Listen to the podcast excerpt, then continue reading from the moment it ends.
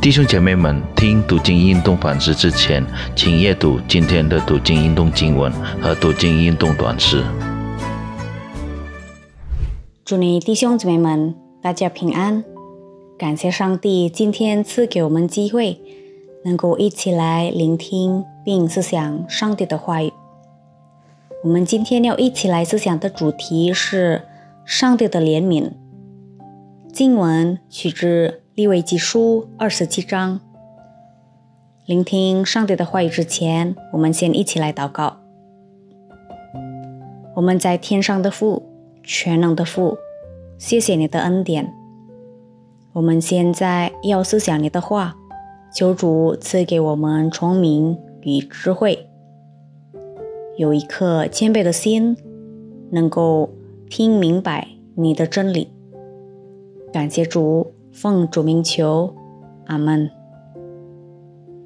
上帝对他的子民充满怜悯。在本日经文中，我们学习。若有人特向上帝许愿，要献上某物，他要如何为那所许的物估价，好以金钱代替它，或者赎回它？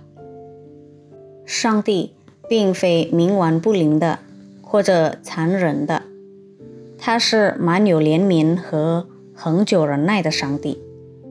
当一个人承诺或者许愿，他必须遵守他所许的愿，向上帝还愿。许愿是心甘自愿的，不受律法约束；但是向上帝许下的愿却不可不还的，因为圣洁的上帝不能接受任何一个人向他信口开河之后不还愿。向上帝许愿。或者承诺扔献的情况下，人们可以根据他要奉献的物价，以金钱替代归于上帝。例如，有人许愿要把他的儿子献给上帝，若是把孩子献于上帝，他就在上帝家中服侍。如果父母横权之后决定不献出孩子，他们就必须依照那孩子的相乘定价，用钱赎回孩子。如果一个成年人许愿要把自己奉献上，但后来有拦阻，例如他或许必须照顾年幼的孩子，他就必须根据所定下的价值。按照年龄和性别为自己付上赎价。对于五岁到二十岁的男孩，必须付二十舍克勒银子；女孩十舍克勒银子。对于二十到六十岁的成年人，男人估价五十舍克勒，女人估价三十舍克勒。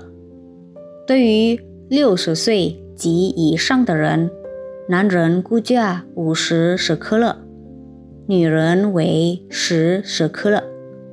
这个价值不是指人在上帝眼中的价值，而是依照那人做工所能得的工价来评估。既然要把被封线上的孩子或者成人替换下来，那就依照他能为上帝的价服务能力来评估价值了。当时工人的工资平均每个月是一十克勒银子。对于太贫穷的人，上帝命令把那个人带到祭司那里，祭司就比这个人的能力如何判断价值。即使他很穷，如果他许愿，就必须要在上帝面前完成还愿。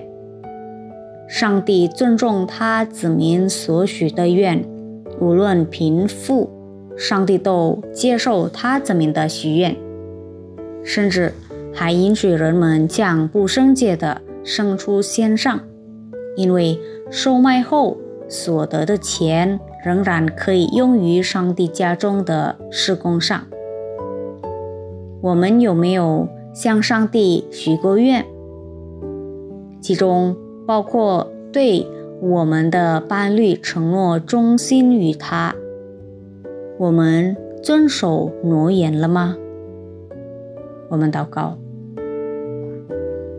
我们在天上的父，谢谢你今天教导我们关于许愿。你要让我们对我们所说的话负责，求主帮助我们能够对我们所说的话负责，遵守诺言。感谢主，我们祷告是奉靠主耶稣基督的生命祈求，阿门。